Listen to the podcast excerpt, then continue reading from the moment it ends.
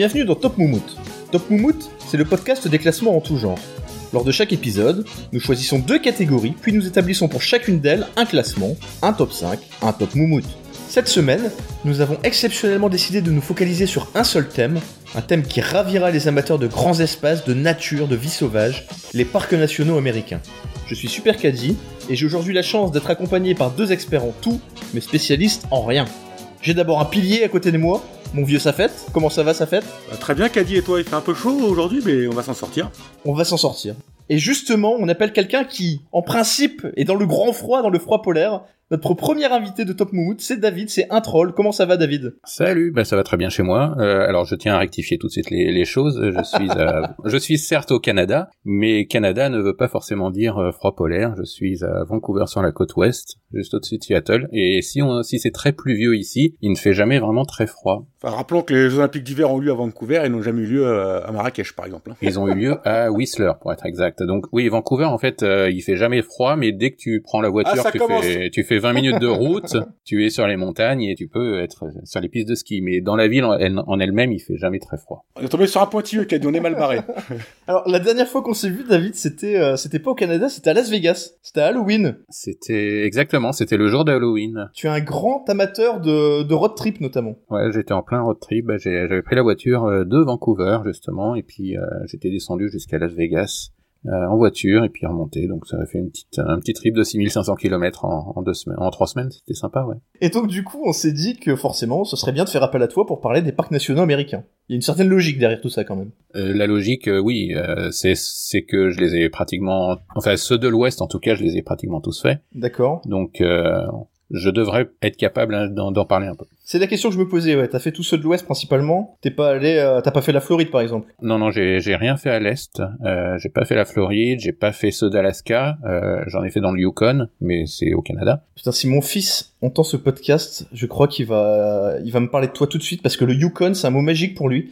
Il, euh, il rêve d'être chercheur d'or. Bon, il a pas 18 ans, hein, il, il en a que 5. Mais c'est J'adore cette un, émission. ah, c'est un, train- un très grand fan d'une émission qui passe chez nous en France sur euh, RMC Découverte et qui s'appelle Yukon Gold. Ah oui, Je les ai tous vus. la ruée vers l'or. C'est ça, Yukon Gold, la ruée vers l'or, ouais. Ils peuvent venir parce que l'activité est encore euh, est encore bien présente. hein. Il y Mais a c'est encore fou, des, ça, quand chercheurs, même, des chercheurs d'or euh, dans le Yukon. Euh, C'est pas c'est pas une légende.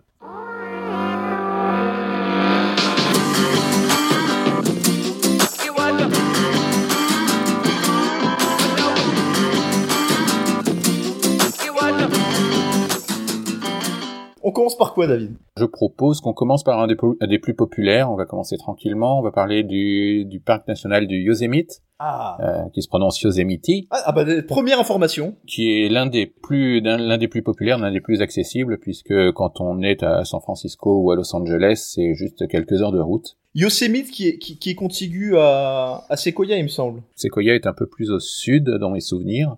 Par contre, il y a une, une partie du parc Yosemite qui s'appelle Mari- Mariposa Grove, donc qui, est un, qui est englobé dans le parc du Yosemite, dans lesquels, euh, dans laquelle il y a des, des séquoias, des grands séquoias. Ah oui, c'est vrai qu'il y en a aussi là-bas, oui. Ouais, j'ai jamais fait le parc, euh, le National Park des séquoias en, en lui-même, mais par contre, euh, Mariposa Grove, j'avais vraiment beaucoup beaucoup aimé. C'était d'ailleurs ma, ma partie préférée du, du Yosemite National. Park. Alors, petit point culture, euh, Fred et Jamie, euh, Caddy. Vous savez que les séquoias sont considérés comme les organismes vivants les plus grands au monde. D'accord. C'est intéressant à savoir, et ça peut vivre jusqu'à plus de 3000 ans. Un peu comme Brigitte Bardot, quoi. C'est ça. sauf sauf, sauf qu'ils gardent, euh, ils gardent leur, euh, leur teint, leur teint frais et, Ils gardent leur écorce. C'est la différence, c'est vrai. J'ai fait Sequoia perso euh, très très brièvement. Je devais faire Yosemite, mais on était fin mars et l'accès était barré. Ah oui, fin mars. Je sais pas si c'est un ouais. phénomène fréquent. Bah écoute, euh, quand j'y avais été au cours de mon grand road trip, on est, c'était le 1er juin exactement, qu'on était passé au Yosemite, on arrivait de la, de la vallée de la mort, donc euh, par l'est de la Death Valley, et l'entrée était pas fermée, mais enneigée, complètement enneigée le 1er juin. Et tu devais avoir un contraste de température qui est assez fou alors. Ouais, exactement, tu sors de la vallée de la mort, euh, c'est une fournaise, et tu arrives là-haut, il fait euh, moins 2. Ah ben oui, ben, j'ai eu, la même expérience. Moi, je me suis réveillé un matin à Santa Barbara. Il faisait 30 degrés et je suis arrivé en fin d'après-midi à Sequoia et j'étais ridicule.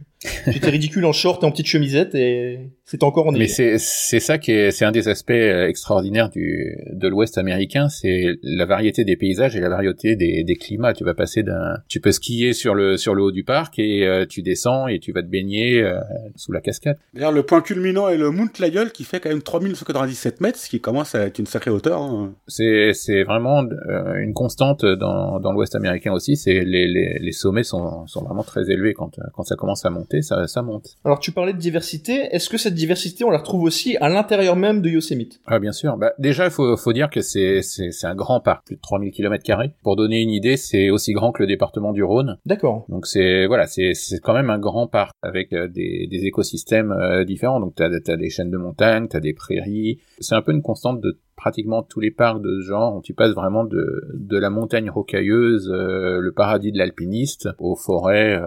Et du coup, tu y passes plusieurs jours? Dans un monde idéal, tu y passes, oui, euh, 4-5 jours. D'accord. Si tu veux vraiment profiter du parc euh, et de tout ce qu'il a à offrir, euh, tu passes 4 euh, à 5 jours sans problème au, au, Yosemite. Avec des circuits de randonnée, j'imagine? C'est le paradis de la randonnée. Il suffit, en fait, c'est la constante. Tous les, nation, les, les national parks, tu passes au visitor center.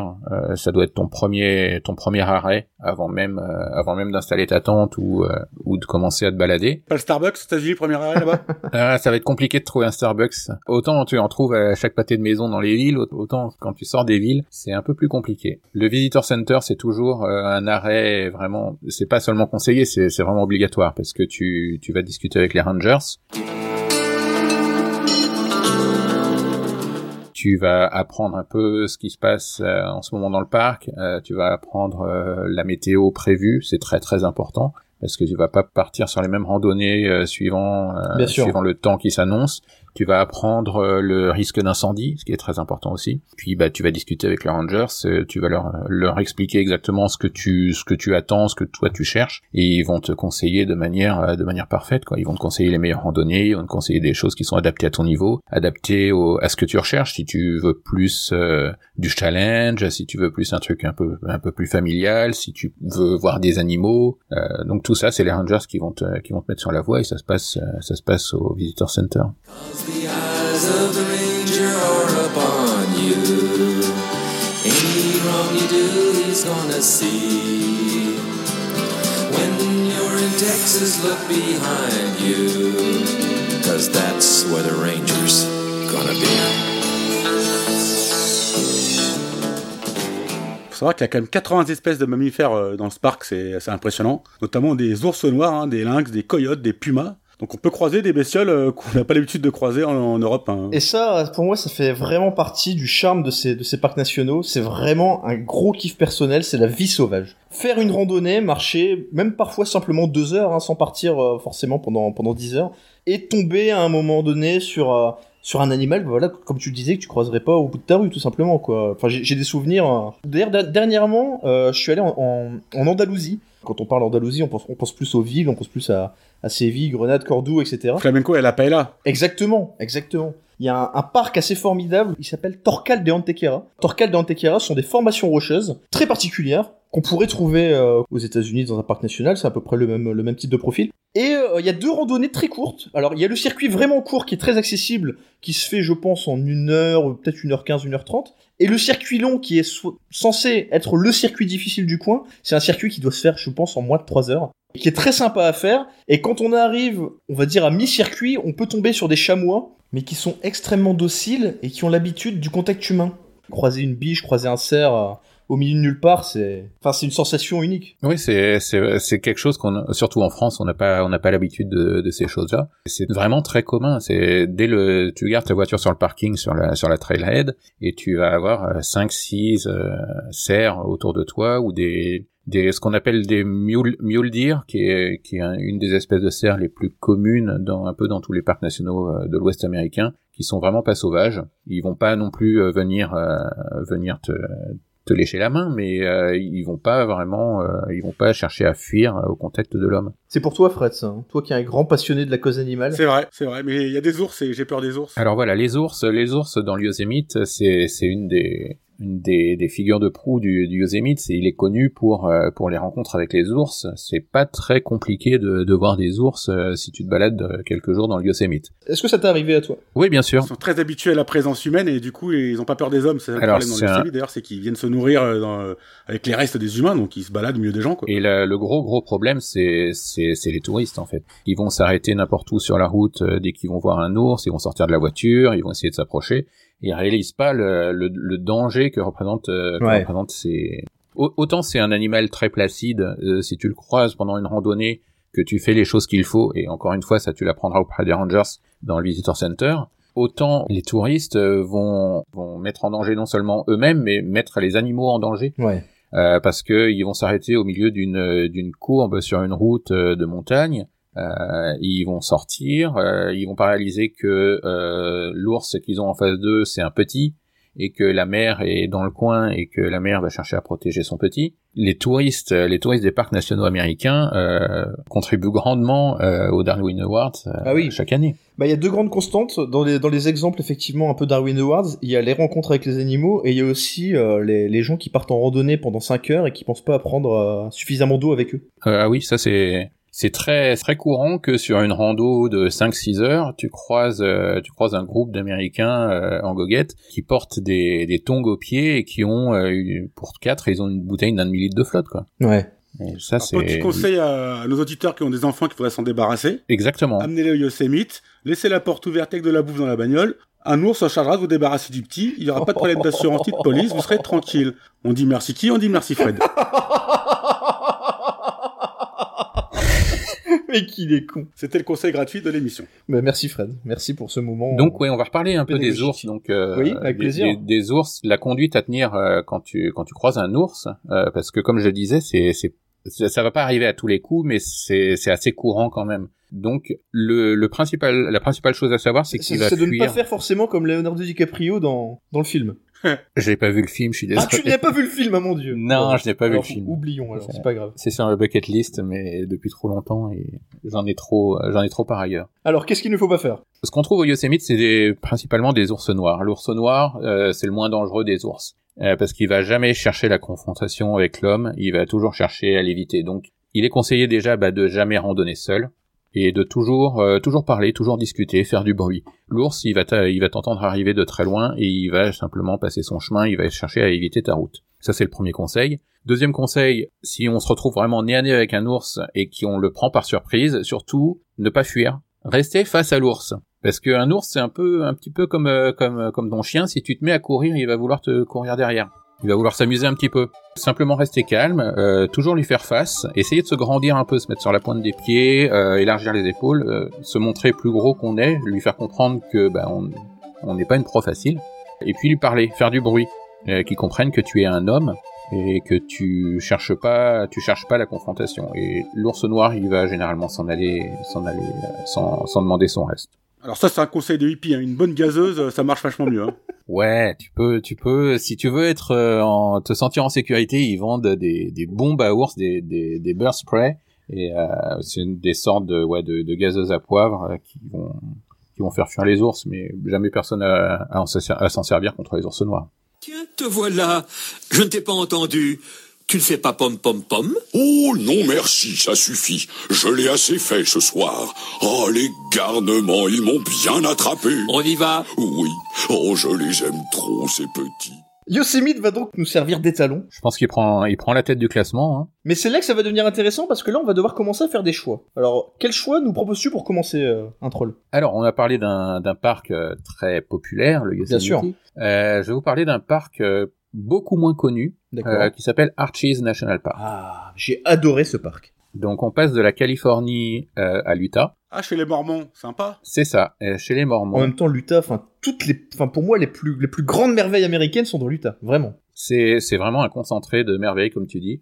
Et je crois qu'il y a que quatre ou cinq euh, parcs nationaux euh, dans l'Utah, euh, contre une dizaine en Californie, mais tous les parcs de l'Utah sont euh, sont absolument euh, extraordinaires. Exactement. Et Archies, je vais pas vous mentir, euh, durant le grand trip qu'on avait fait, donc pas pendant lequel j'avais visité la majorité la majorité des, des parcs nationaux, Ouais. c'était resté mon parc préféré. Et ben, je partage ton avis, ouais. Archies, ça se trouve, ça se trouve dans l'est de l'Utah. Euh, ça se trouve euh, près d'une petite ville qui s'appelle Moab. Et donc cette petite ville, c'est la ville où vous allez vous installer pendant une semaine. Exactement. C'est impératif. C'est un, une sorte de hub qui va vous permettre non seulement de, de, gagner Archies, mais qui va vous permettre aussi de visiter Canyonlands, Dead Horse et également le Colorado National Monument. Tout ça, c'est regroupé dans, dans un tout petit périmètre. Et loger à Moab, c'est vraiment la meilleure, le meilleur moyen de, de profiter à fond de, de tous ces parcs. En plus, c'est une petite ville qui est assez agréable. Oui, c'est c'est très agréable, euh, c'est très très touristique, mais c'est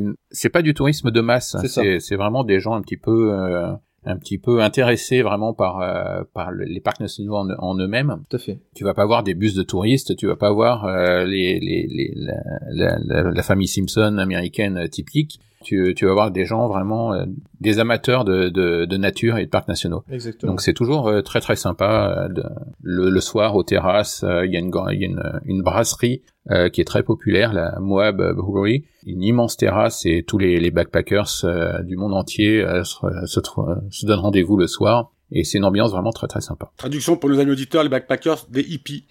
euh, hippies, hipsters, ce que tu veux, ouais. Petit euh, chose intéressante sur l'Utah, qui a vraiment rien à voir avec les parcs, c'est que c'est euh, donc, donc la capitale est donc Salt Lake City.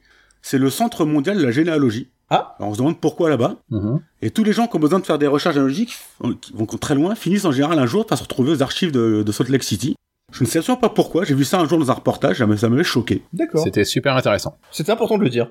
Et donc Archies. Archies, ouais. Revenons, revenons à nos moutons. Archies, pour ceux qui ne situeraient pas, euh, vous regardez Indiana Jones et la dernière croisade, la toute première scène du film, quand, quand Indy est jeune. Voilà, River Phoenix. Et eh ben c'est, ça se passe à Archies justement. C'est ça, ouais. Et je crois qu'on aperçoit d'ailleurs la, la, double, la double derrière, enfin il me semble. Qui est donc une des 2500 arches. Ah oui, 2500. De, de ce parc, parce que. Ah oui, c'est plus que la défense.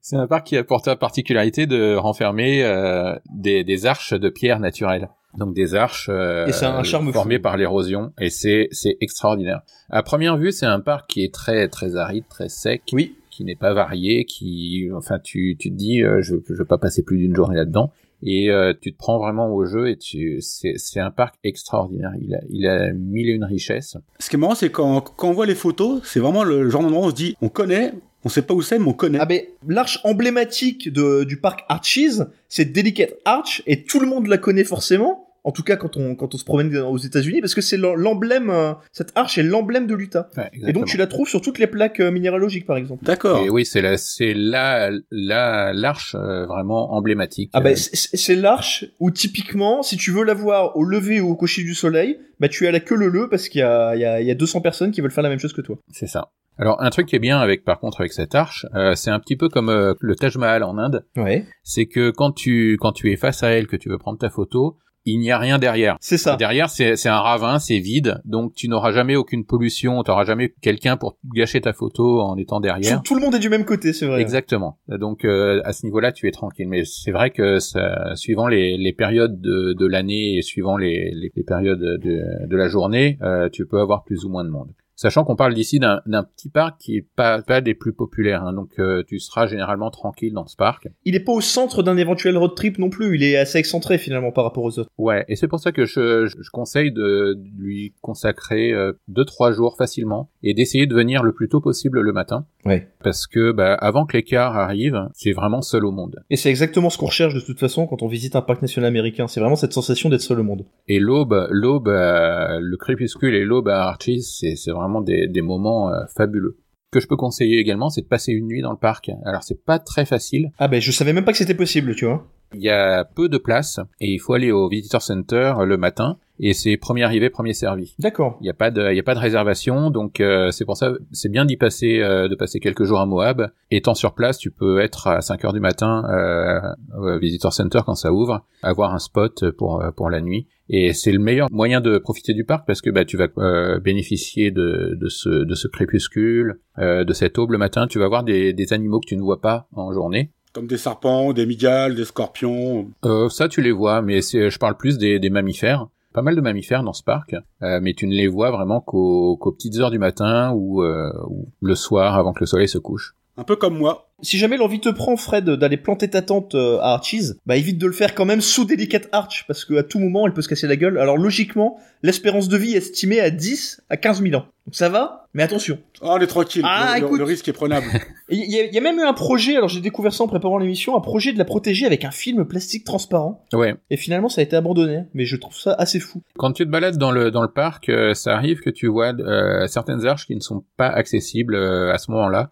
Euh, parce que bah, ils- hum, les services du parc euh, font des sortes de- d'audits des arches pour euh, bah, en tester la structure. J'ai même été confronté à ça, j'étais étonné, parce que on a des auditeurs qui aiment Las Vegas aussi, j'ai été très étonné de découvrir ça à Valley of Fire, dans la, dans la vallée du feu. Mhm. C'est-à-dire que j'y étais allé il y a quelques années, un certain nombre d'arches, parce qu'il y en a quand même euh, deux ou trois là-bas aussi, étaient parfaitement accessibles, on pouvait se prendre en photo en dessous. Et là, elles étaient, euh, il y- avait des panneaux qui étaient plantés et des rangers qui vérifiaient justement que les gens allaient pas à proximité, ne n'escaladaient pas entre guillemets. Toutes les arches ne sont plus accessibles, même à, à, à Valley, of, Valley of Fire.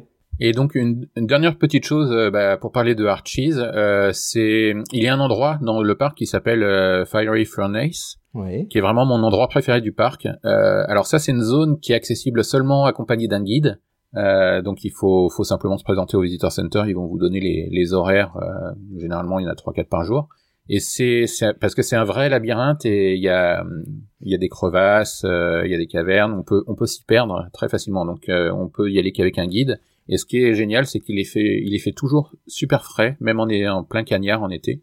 Euh, même quand il fait 40 dehors, euh, bah, quand tu te retrouves à Fiery Furnace, tu, tu profites euh, en plein après-midi d'une température d'une vingtaine de degrés. Et c'est très très agréable pour casser un petit peu ta, ta journée euh, dans le parc. Très bien.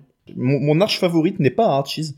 Bizarrement, c'est Mesa Arch qui est à Canyonlands. D'accord, oui, oui. Tu, tu, tu la vois forcément, enfin tout le monde la voit parce Bah, qu'elle c'est est... Canyonland, c'est à côté, oui. Donc euh, Ca- tu- Canyonlands est à côté et, et- et cette arche en particulier, on la trouve sur des milliers de fonds d'écran. C'est l'arche, euh, l'arche numéro un fond d'écran, je pense. Et, et pourquoi j'avais apprécié celle-là? Bon, non, non seulement parce que parce qu'il y a une vue qui est incroyable depuis cette arche. Tu, tu peux confirmer, je pense, David. Bien sûr. À l'intérieur de cette arche, enfin, la, la- la vue sur Canyonlands est, est- est vraiment superbe. Là où j'étais surpris justement, parce que quand on la voit en photo cette arche, quand on, quand on voit tous ces fonds d'écran, on se dit bah elle doit être, euh, elle doit être très très fréquentée. Il doit y avoir beaucoup de monde évidemment. Et ben j'étais très surpris justement d'y aller, de, trou- de ne trouver absolument personne. Ouais, mais Canyonland, c'est vraiment un des un des parcs un des parcs les plus sous-estimés aux États-Unis. Alors qu'il loue- il offre des vues incroyables, vraiment. C'est extraordinaire. Voilà. Par contre, c'est un parc, bah, on peut enchaîner avec Canyonlands. et bah enchaînons et, et on les classera après dans ce cas-là. ouais. Alors, euh, à Canyonlands, euh, c'est le problème de Canyonlands, c'est que c'est un parc beaucoup plus, beaucoup plus sec, beaucoup plus, enfin, pas dans, pas au niveau du climat, mais c'est beaucoup plus brut, beaucoup plus aride. Exactement. Euh, tu n'as pas, tu n'as pas le même ressenti que tu as dans les autres parcs américains. On a vraiment l'impression qu'il est brut. euh, il a comme si tu, tu étais le premier à mettre, à y mettre les pieds. Il n'y a Exactement. pas vraiment de sentiers balisés. Il n'y a pas énormément de randonniers accessibles. Ah ben, pour ceux justement qui, qui, qui, qui ne connaîtraient pas, et pour rebondir sur ce que tu viens de dire, c'est dans ce parc que se déroule l'histoire vraie qui a inspiré le film 127 heures. Oui, voilà. Donc euh, là, on parle justement d'un d'un- d'un randonneur un peu libre euh, qui n'emprunte, qui sort des sentiers battus et qui se retrouve avec le bras bah, dans une position un petit peu inconfortable, on peut le dire. Et pour passer de Archies à Canyonlands, d'ailleurs, parce que vous faites, euh, vous rentrez de Archies, vous repassez par Moab, c'est à 8 km, euh, vous reposez vos affaires et vous repartez, et 10 minutes plus tard, vous êtes à, à Canyonlands. Donc, euh, c'est pour montrer à quel point tout est, tout est resserré. Mais c'est vrai, oui, c'est c'est un même ensemble géologique hein, de toute façon. C'est ça. Mais Canyonlands, c'est un peu plus diversifié, on va dire, que Archies. Euh. Il y a des canyons, euh, il y a des, des traces troglodytes aussi. Euh, y a- on voit beaucoup de pierres, euh, de pierres peintes qui remontent à plusieurs, euh, plusieurs milliers d'années. Exactement. euh, des, des cavernes troglodytes. euh, ouais, c'est c'est un parc plus diversifié, mais vraiment plus compliqué à appréhender. Il y a toute une partie du parc qui n'est accessible qu'en véhicule. il faut vraiment avoir un 4x4, il faut avoir des permis. Pour avoir les permis, il faut s'y prendre plusieurs semaines à l'avance. Enfin, c'est c'est pas facile de visiter ce parc-là. Canyonlands, je sens que ça va aller en dessous de Archies, hein, on est d'accord là. Archies, pour moi, ça va vraiment dans le Ça va très haut. Dans, dans le dans le très haut. C'est carrément au-dessus du Yosemite.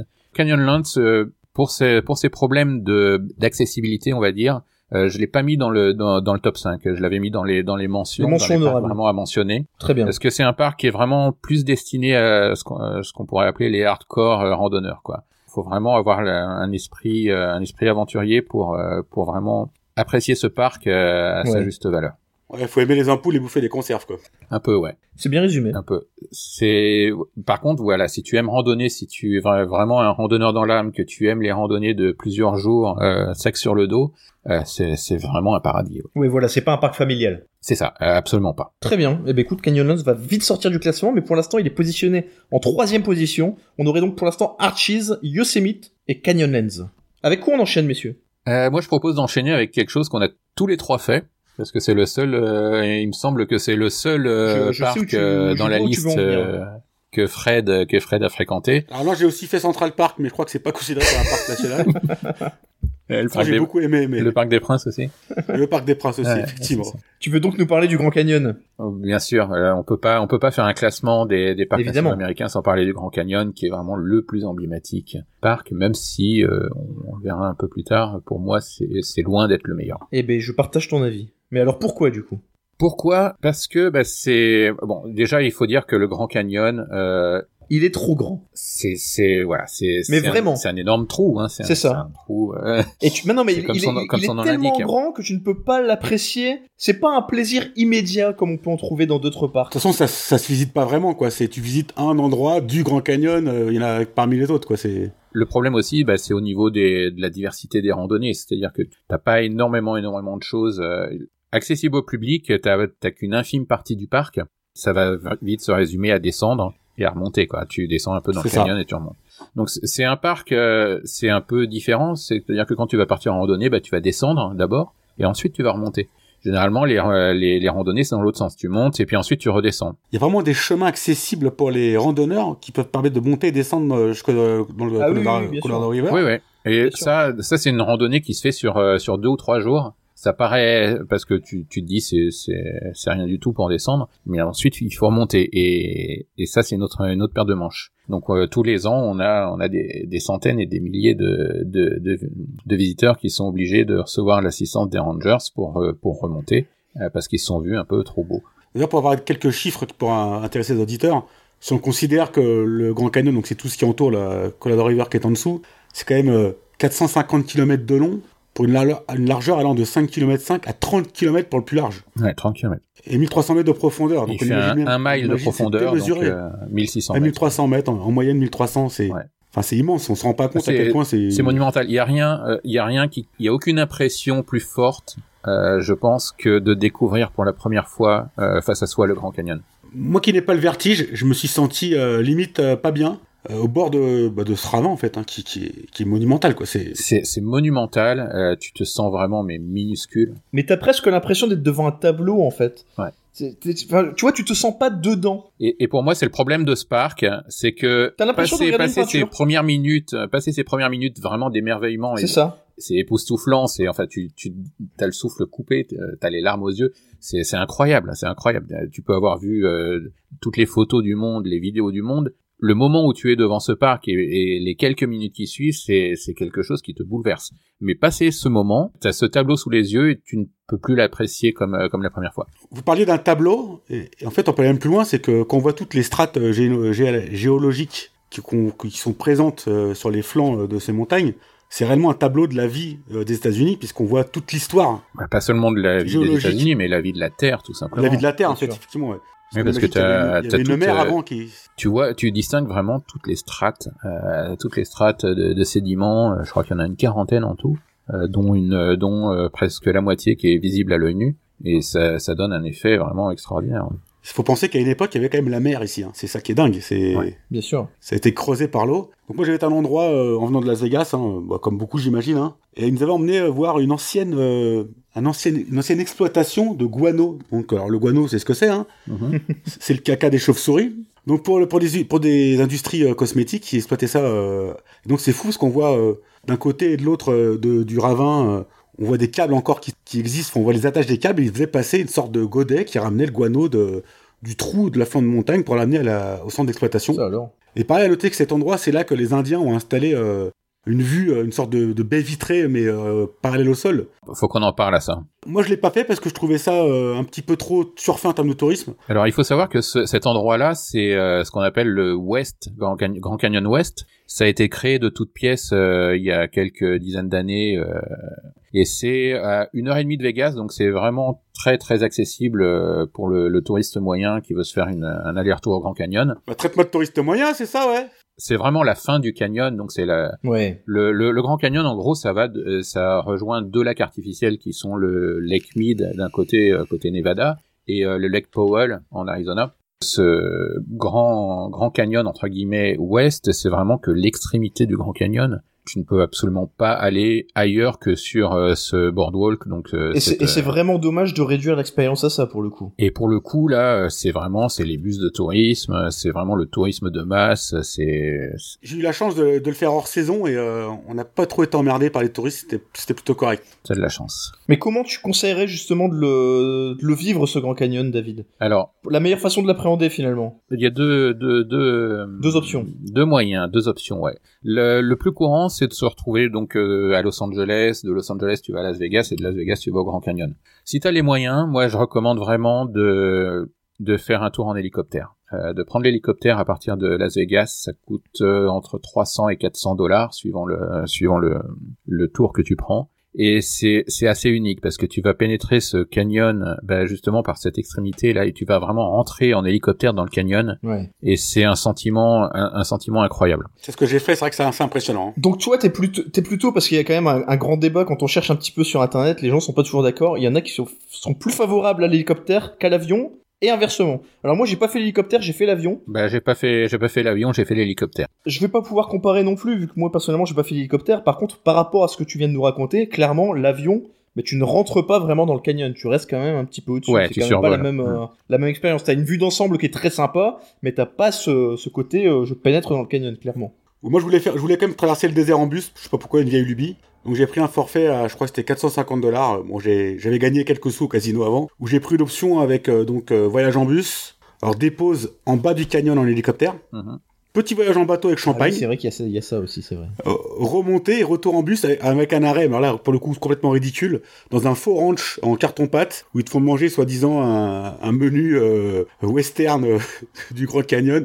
Voilà, c'était trop pour moi, Ah ouais. ce côté carton-pâte, mais la descente en hélicoptère, et puis le petit champagne à l'arrivée, je vous, c'était pas Et tu, dégueulasse. tu parlais du petit bateau. Euh, alors je sais pas, je parle, sous le- je, je parle sous ton contrôle, David, mais il me semble que la navigation est pas tout à fait libre. Évidemment, tu peux pas débarquer euh, Non. avec ton petit, Non, avec c'est ton petit très, radeau. très et- compliqué. Euh, si tu fais du rafting, euh, tu peux, tu peux demander un permis, mais euh, les permis sont vraiment distribués au compte-goutte. Généralement, c'est des compagnies qui, euh, qui, qui ont les, qui ont les autorisations, donc faut passer par eux. Ça coûte une petite fortune juste pour dire euh, j'ai fait du rafting dans le Grand Canyon, alors Ouais. qu'il y a des spots quand même de rafting qui sont beaucoup plus intéressants ailleurs. Pour en revenir à l'hélicoptère, euh, Oui. donc, ouais, je conseille vraiment si vous avez les moyens de le faire, mais par contre, euh, peut-être pas pour une première découverte.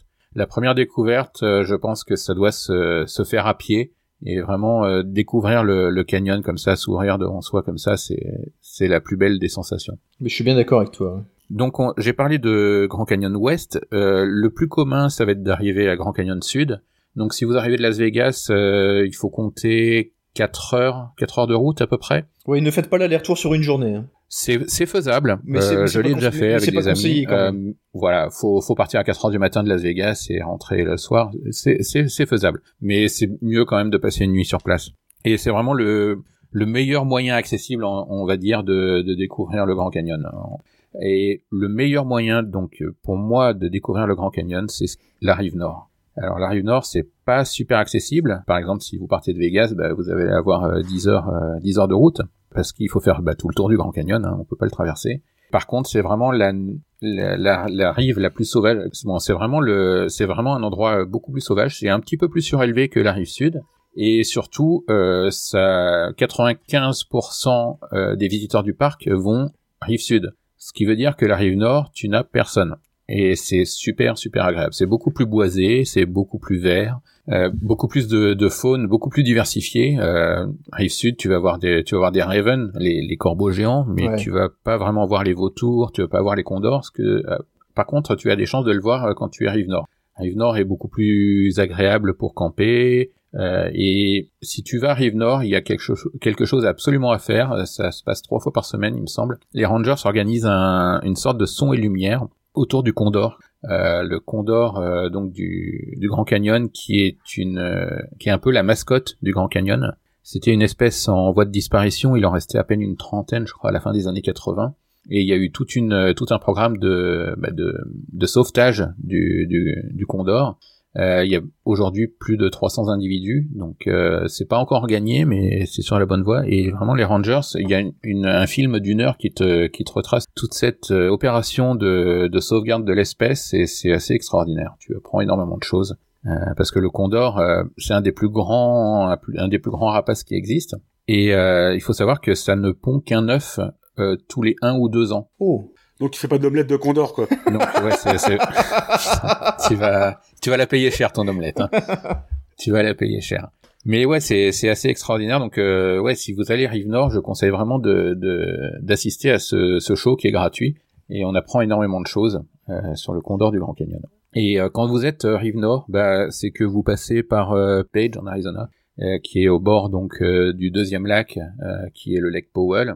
Et bah, c'est l'endroit où vous allez être si vous allez vous balader du côté de du, côté de Antelope Canyon. Ah, Antelope Canyon, c'est très très bien ça. Euh, qui est pas qui est pas un parc, hein, c'est vraiment un, un, monument, un petit une petite crevasse qui est hyper fréquentée. Il faut réserver à l'avance. Ce sont les ce sont les Indiens, je crois, qui ont ouais, ce sont le monopole du transport et qui t'emmènent en, en jeep sur place? C'est ça, mais c'est c'est fabuleux, c'est ah c'est magnifique, fabuleux. Même même dans le même dans le Grand Canyon accessible de Las Vegas, c'est aussi le business des Indiens hein, qui est qui est Mais partout dans, partout dans l'Ouest. Hein, mais Monument de Valley aussi, oui, par exemple. Et Monument de Valley, voilà, quand vous êtes à Page, vous êtes accessible de Monument de Valley, qui est bah, le, le décor de western, de carte postale, euh, tous les films de John Wayne, euh, de, de John Ford.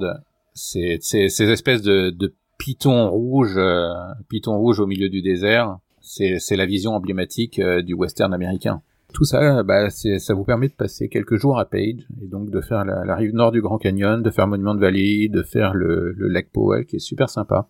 Euh, vous louez un bateau, vous louez euh, des kayaks et vous baladez sur le lac Powell. T'as que kayak comme dirait Céline. Et c'est là-bas également qu'il y a ce qu'on appelle le Horseshoe Bend. Ah, c'est beau ça. Qui est euh, un endroit où le Colorado euh, fait une boucle en forme de fer à cheval. C'est magnifique. Et c'est magnifique également, ouais. Après, je voudrais rajouter qu'il y a, deux, deux, choses assez intéressantes à voir aussi. Quand on prend la, la route de Vegas et qu'on n'y va pas en hélicoptère, on, on, croise quand même le chemin du barrage ouvert. Oui. Mm-hmm. Qui est un monument historiquement connu. Euh, donc je crois que le béton a mis 50 ans à sécher à l'intérieur du même du barrage. Waouh.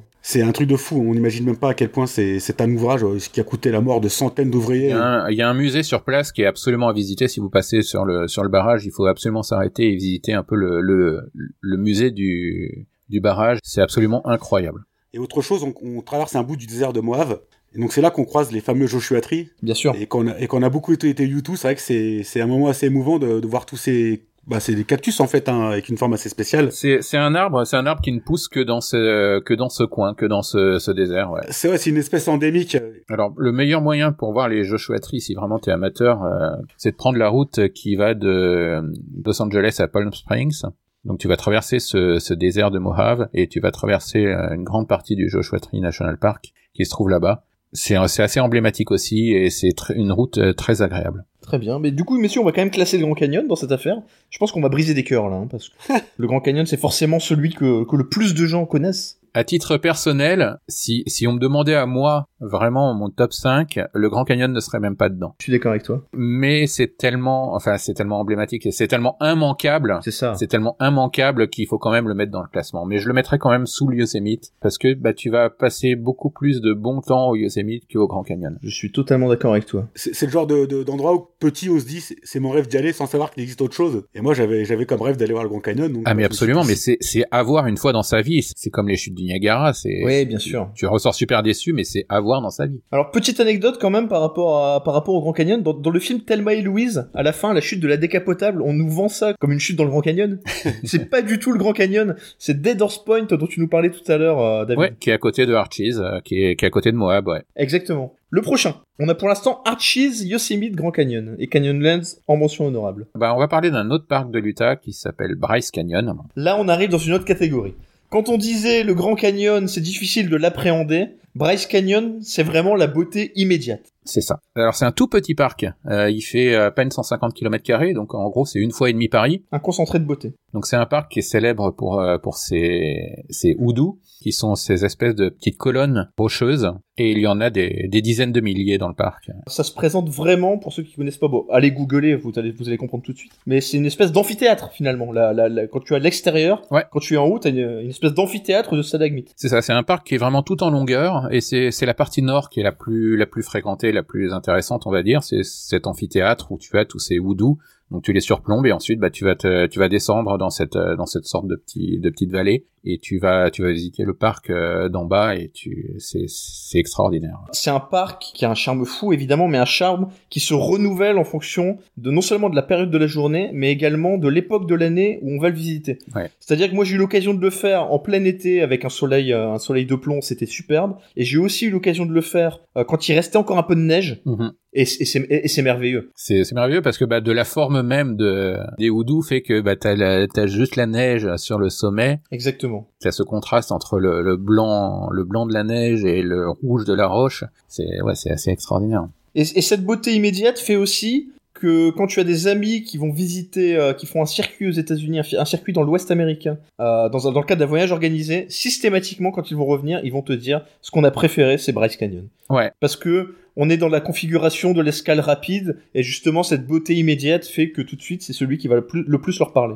C'est Mhm. marrant, moi j'ai dit c'est le Bellagio quand je suis revenu, mais. Ah mais le Bellagio, bah, c'est le, même effet pour celui qui visite Vegas. euh, Alors en parlant de Vegas, bah, c'est le moyen le plus simple euh, d'explorer d'explorer Bryce euh, si euh, si on n'a pas beaucoup de temps, si on n'a pas le temps de se lancer dans une grande boucle. 2h30 je pense. Non, un petit peu plus. 2h30 c'est plus Zion Canyon. Ah oui c'est ça, c'est Zion Il y a d'abord. même t'as 3 raison. heures, 3 heures euh, Zion Canyon. Il faut compter 4 heures pour aller à pour aller à Bryce, 3 heures et demie, 4 heures. Ouais. Honnêtement, ne pas faire l'un sans faire, enfin sans faire l'autre. Oui, bien sûr. Généralement, On, on parlera de Zion après, mais Quand on me demande de toute façon, c'est bah, de partir de Vegas, de faire Zion, de faire Bryce, et puis ensuite d'aller à Moab pour faire les deux autres, ouais. et de redescendre, euh, redescendre par le Grand Canyon Rive Nord. C'est vraiment le. Si vous avez deux semaines, c'est euh, c'est la boucle idéale. Du coup, parce que moi je, je l'ai faite, euh, juste pour en parler très brièvement, et un, un autre parc national dans ce coin-là, quand on refait la descente justement que, pour revenir vers le Grand Canyon, il y a Mesa Verde qui est, qui est assez à l'est, Ouais. avec des maisons troglodytes amérindiennes, c'est des Indiens Anasazi qui vivaient là. euh, Alors ça, c'est ouais, c'est juste de l'autre côté de la frontière de l'Utah, c'est au Colorado. Exactement. Après, il faut aimer euh, justement cette culture amérindienne, enfin le fait de découvrir ces, ces abris Euh, troglodytes. c'est impressionnant de voir cette falaise, euh, cette falaise vraiment Oui. percée de- d'habitations tro- troglodytes.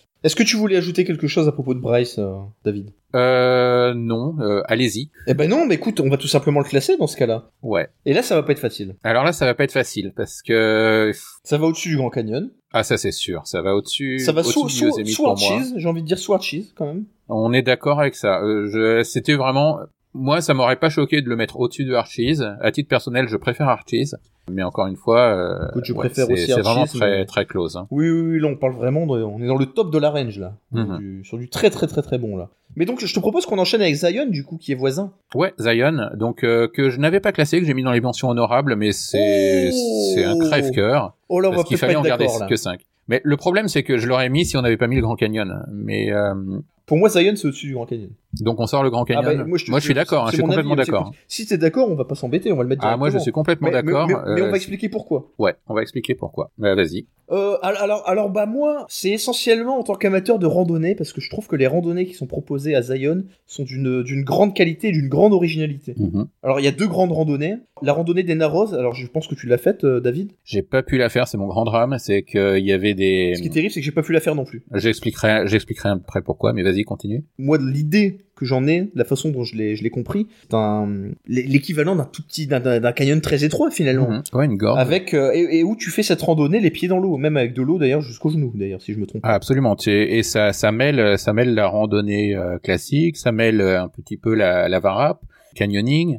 Euh, tu as, les pieds dans l'eau effectivement et c'est pour ça que j'avais pas pu la faire c'est parce que tu avais des, des avis de, de ce qu'on appelle les flash flooding Extrêmement dangereux. C'est-à-dire que dès qu'il se met à pleuvoir, dès qu'il se met à pleuvoir, c'est un endroit qui se retrouve inondé à une vitesse folle. C'est-à-dire que tu peux te noyer simplement en un quart d'heure de pluie, tu peux, l'eau peut monter de 3 mètres et tu peux te retrouver coincé et noyé. C'est un problème qui existe aussi dans un autre parc dont je, que je pense on ne va pas aborder, qui s'appelle Capitol Reef. Oui. Et, et là également, euh, enfin ils sont aussi très exposés à ce problème. C'est ça. Donc, euh, bah, encore une fois, c'est, tu n'as l'info que quand tu es sur place, tu vas au Visitor Center et tu leur demandes si c'est possible de faire le Narrows pendant que tu es là. Et ils vont te dire euh, oui ou non. S'ils te disent non, c'est même pas la peine d'essayer d'y aller. De toute façon, ça sera fermé. Bien sûr.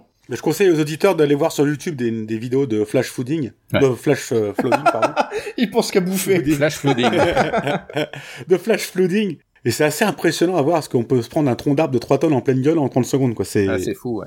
Et donc la deuxième randonnée, euh, qu'a dit Bah la, la deuxième, alors là par contre, on, là je pense qu'on peut dire qu'on l'a faite euh, tous les deux. Ouais. Enfin séparément en tout cas, et moi elle m'a laissé un souvenir exceptionnel. C'est une randonnée qui s'appelle Angel's Landing, C'est ça. qui est qui est exceptionnelle tout simplement. Alors Angel's Landing, pourquoi? Euh, Parce qu'on parle d'un site qui, alors le, le dénivelé est simplement de 450 mètres sur euh, sur à peu près une distance de 8 km de randonnée, et au plus haut on est à 1700 mètres d'altitude. Ça paraît pas très impressionnant comme ça. Hein. Non, dit comme ça, non. Mais ce qui est intéressant dans cette randonnée, bon, la première partie de la randonnée est très très accessible. Euh, le, le dénivelé est pas forcément le plus élevé à cet endroit-là. La route est, est bitumée. Et ce qui est, extra- ce qui est extraordinaire, c'est que la première partie de la randonnée est chiante, on peut le dire. Par contre, quand on arrive dans la deuxième partie de la randonnée, là, faites-vous plaisir, allez googler euh, Angel's Landing et vous allez comprendre de quoi on parle. Parce que là, on a des passages escarpés, donc avec, euh, ça veut dire des chaînes, par exemple, euh, auxquelles il faut se tenir. Faut pas avoir le vertige, évidemment, quand on fait cette randonnée. Il y a quelques morts Ah, ça, non. c'est pas ça l'important. L'important, c'est qu'Angel's Landing, c'est grosso modo une tranche de roche. C'est-à-dire que dans les passages les plus escarpés, on va avoir 2-3 mètres à gauche et 2-3 mètres à droite,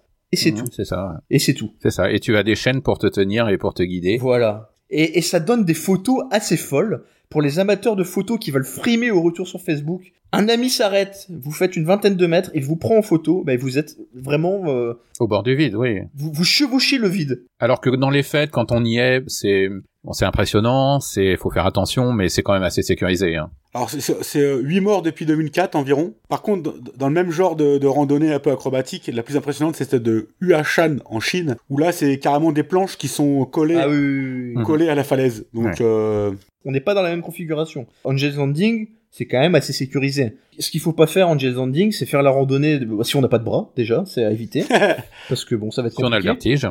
Pas la faire si on a le vertige et pas la faire quand il pleut non plus idéalement. Alors je sais pas si t'as quelque chose à ajouter euh, David mais Ouais. Sur Angel's Landing, Ouais, vends, vends-la nous parce que là je- j'ai le sentiment bah, c'est do- euh, c'est dommage, c'est dommage de la faire a le vertige parce qu'on va s'arrêter donc juste avant cette partie. La partie la plus ça- intéressante. C'est arrivé à des amis avec laquelle avec lesquels j'ai fait la randonnée la deuxième fois. ça c'est terrible. Il y en a deux qui avaient qui avaient un vertige euh, monstre, donc qui sont euh, qui ont pas pu faire la fin, le dernier tiers de la randonnée. Et c'est c'est vraiment dommage parce que bah, après cette partie donc euh, de précipice avec les chaînes, tu arrives sur une sorte de sur une sorte de mesa, sur un, plateau qui surplombe vraiment tout le parc et tu as une vue à 360 sur le sur euh, sur Zion Canyon. Et la vue est superbe. Et c'est extraordinaire parce que tu, tu, tu peux vraiment apprécier cette, euh, cette oasis au milieu du désert, littéralement. Tu vois à des centaines de kilomètres à la ronde et c'est, c'est extraordinaire. Enfin moi personnellement c'était extrêmement exposé au vent forcément parce qu'on est dans une Ah oui, oui, Hein, voilà, on est dans un entonnoir, grosso modo, quoi. on- Mm. Enfin, on n'y reste pas forcément euh, deux heures quand on est en rouge. Malheureusement, parce que la vue est magnifique. Si vous passez par là, euh, il faut absolument faire euh, Zion Canyon, il faut faire Angel's Landing. Clairement, clairement. Parce que de toute façon, c'est le problème euh, pour moi de, de Zion Canyon, c'est que bah, si tu peux pas faire les Narrows à cause de la, de la pluie, il te reste juste Angel's Landing. Parce que les autres, euh, les autres C'est un bon argument, randonnées c'est un bon sont un peu fades. C'est vrai. C'est des des choses un petit peu familiales. Le guide va t'annoncer que ça se fait en 45 minutes et tu vas mettre euh, 10 minutes pour la faire. Ouais, c'est vrai. Non, non, c'est un bon argument. Et pour finir sur Zion, euh, quelque chose que j'aime beaucoup à Zion, c'est que les véhicules sont interdits. Oui. Tu laisses ta voiture à l'entrée et tu prends, il y a des navettes euh, électriques euh, ou au gaz, je crois, dans le parc qui vont t'amener d'un point d'intérêt à un autre. Donc tu ne peux pas circuler avec ton véhicule. Et c'est vrai que c'est très bien fait. euh. Simplement, par contre, dernier petit conseil, si vous voulez faire Angel's Landing, ne partez pas forcément euh, à midi sous un soleil de plomb. Nous, on s'était organisé, on était parti vraiment tôt le matin, et on a bien fait parce que honnêtement, comme tu le disais, la, dernière partie est la plus belle. C'est celle sur laquelle tu as le plus envie de t'attarder, le plus envie de profiter. Et si euh, tu l'as fait à un moment où il fait 35 degrés, bon bah clairement tu vas pas en profiter comme tu, aurais, tu aurais pu le Il faire. y a, il y, a, il y a le double effet qui se coule. Il y a, il le- la température, bien sûr, et il y a aussi la fréquentation. C'est-à-dire Oui. que si tu pars, si tu pars à 6 heures du matin, tu vas être seul au monde une fois que tu arrives là-haut. Alors que si tu pars, euh, ne serait-ce qu'à 10 heures du matin, euh, bah, ça va être, euh, ça va être une autre histoire parce que ça va être super fréquenté Exactement. et euh, tu vas pas, tu vas pas avoir cette impression de de danger qui est vraiment très excitante quand tu arrives euh, sur le dernier tiers de de, de Angels Landing. Petit point Catherine Laborde, faut savoir qu'entre juin et septembre, la température moyenne vont de 34 à 38 degrés en moyenne, hein, Mhm. avec des pointes à 45, 46, donc c'est un peu complexe. c'est ce qui peut rendre l'expérience un petit peu difficile, ouais. Et autant dire qu'on est super exposé, euh, on est super Quasiment exposé pas sur cette randonnée. Il n'y a pas, il y a pas de couverture euh, d'arbres. hein. Ouais. Un petit peu de soleil quand même, hein, par-ci par-là, dans l'ensemble de la France, bien sûr. Et puis voilà, donc il y aura des températures au nord-ouest du sud-ouest de la France, et le soleil se couchera, comme tous les jours. Il a, il a bien de la chance. Et ça, pour le coup, Zion Canyon, c'est un, c'est un parc qui se visite en une journée euh, au départ de Las Vegas. Vous partez tôt le matin, vous partez à 5-6 heures du matin, et vous rentrez à 17 heures le soir. Alors, Euh, oui. Et Oui, mais tu, ne feras- tu ne feras peut-être pas euh, Lena Rose et Angels Landing dans la même journée, du coup. non, bien sûr, bien sûr. Là, je pense qu'on Euh, parle de moi, je randonnée, parle- je pense qu'il faut prévoir la journée quand même pour vraiment. je parle dans, apprécier, dans- je parle dans l'optique de Bien sûr. partir, euh, de faire vraiment un day trip euh, dans Oui. un parc na- national. C'est le plus, le, le choix le plus logique pour moi, euh, qui serait de prendre euh, Zion Canyon et de faire Angels Landing. Où classe-t-on Zion Canyon, David, du coup? Est-ce qu'on est, d'accord pour le mettre au-dessus du Grand Canyon, comme on en parlait Ouais, tout à bah moi, moi, il n'y a pas photo. Et je vais te dire que s'il y avait ne serait-ce que euh, deux ou trois randonnées de plus Autres, ouais. euh, sympas, il irait même euh, au-dessus du Yosemite pour moi. D'accord. Je vais quand même le laisser sous le Yosemite, mais au-dessus du Grand Canyon. Ouais. Je sais pas si tu es d'accord. Bah ça va très bien. Je peux pas, je peux pas comparer avec le Yosemite, mais en me basant sur ce que tu m'as dit et les arguments que tu, que tu développes, je suis d'accord avec toi, clairement. Oui. Et tu m'as et tu m'as donné envie de faire Yosemite du coup. Yosemite, alors Yosemite, on va rester peut-être dans les Y parce qu'il y en a un autre, moi qui me vend du rêve et que j'ai jamais eu l'occasion de faire. Alors juste avant ça, je voulais juste donner euh, quelques mentions sur euh, sur d'autres parcs Avec euh, plaisir. va peut-être pas développer. Puisqu'on est vraiment dans, dans la zone, on va commencer par le la Death Valley euh. National Park, donc la vallée de la mort. Qui se fait également depuis une journée, enfin en une journée au départ de Vegas, ça peut se faire. C'est ça, ouais, c'est deux heures et demie de route. Alors moi je l'ai fait, je l'ai fait deux fois et je l'ai refait justement récemment en prenant plus le temps que la première fois. Ce que j'aime beaucoup à Death Valley, c'est la diversité de spots. Il y a des choses très très différentes. Alors j'ai une question. Est-ce que la légende urbaine est vraie qui dirait qu'avant de rentrer dans ce dans cette Death Valley, on contrôle tes quantités d'eau que t'aurais avec toi? Non. Non, absolument pas. You are fake news. Death Valley, c'est c'est vraiment une cuvette, c'est c'est le mot, une cuvette Bien sûr. euh, au milieu de nulle part dans le désert.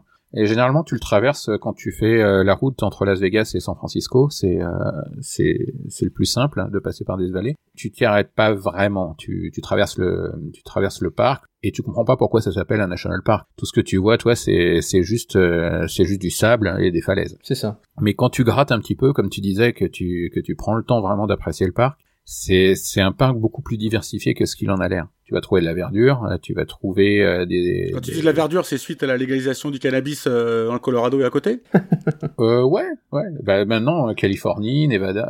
Euh, Nevada, je sais pas, mais c'est Ça incessamment... peut aussi intéresser les auditeurs. hein. Ça va en intéresser un, ça c'est sûr, hein, qui, qui est présent, ça c'est sûr. On te connaît, Fred La réputation est faite, aïe, c'est foutu. Ouais. Et euh, Valley, donc, euh, bah, c'est... Ouais, il y a beaucoup de... Des choses très différentes. Tu parlais de légendes urbaines, mais on a, on a vraiment une image, euh, vraiment, la, la chaleur déjà. Oui. Parce que forcément, c'est au, au plus bas du plateau, donc euh, tu, tu vas te retrouver sous le niveau de la mer, tu vas te retrouver à 80 mètres sous le niveau de la mer.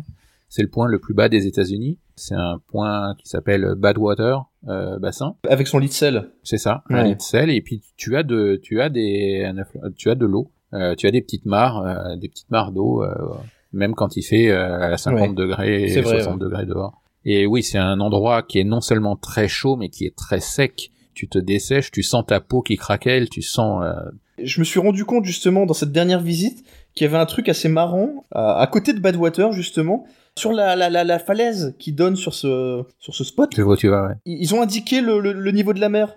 Ouais. Tu lèves la tête et tu vois, euh, tu vois à 80 mètres au-dessus de toi, sur la falaise, tu vois un, un grand, une grande barre euh, et c'est marqué euh, sea level, euh, c'est le niveau de la mer et tu te dis waouh.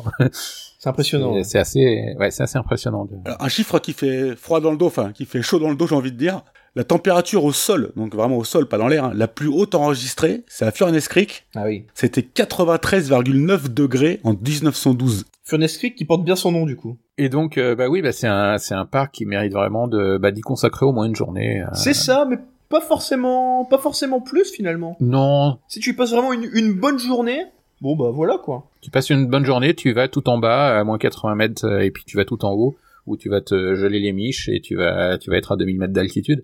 Et ce qui est génial, c'est que d'un point, tu vois l'autre. Tu peux, quand tu es tout en haut, tu, tu peux voir Badwater et tu peux dire tiens, j'étais là il y a, il y a une heure. Et t'as une, une, am- une amplitude de température de 50 degrés, quoi. Il y a aussi, euh, parmi les spots, il y a les, les dunes. Ouais. C'est assez surprenant, les, les dunes. C'est Me- Mesquite, je crois. Mesquite. yeah. Où a notamment été tourné, enfin, il y a eu des scènes du, du premier Star Wars, le tout premier, le vrai, le seul vrai premier Star Wars. Ah, le, oui, le Star Wars, ouais. Ils, ils ont tourné quelques scènes désertiques dans, en Tunisie et, et également là, donc euh, dans les Mesquite Dunes. C'est assez surprenant de, quand on arrive en voiture, de voir ces dunes qui sortent un peu de nulle part finalement. C'est ça, c'est c'est l'image du désert qu'on a. euh, ouais. Une des une des premières zones qu'on, bah, la première zone d'intérêt euh, du parc quand on arrive de Vegas, ça s'appelle Badlands.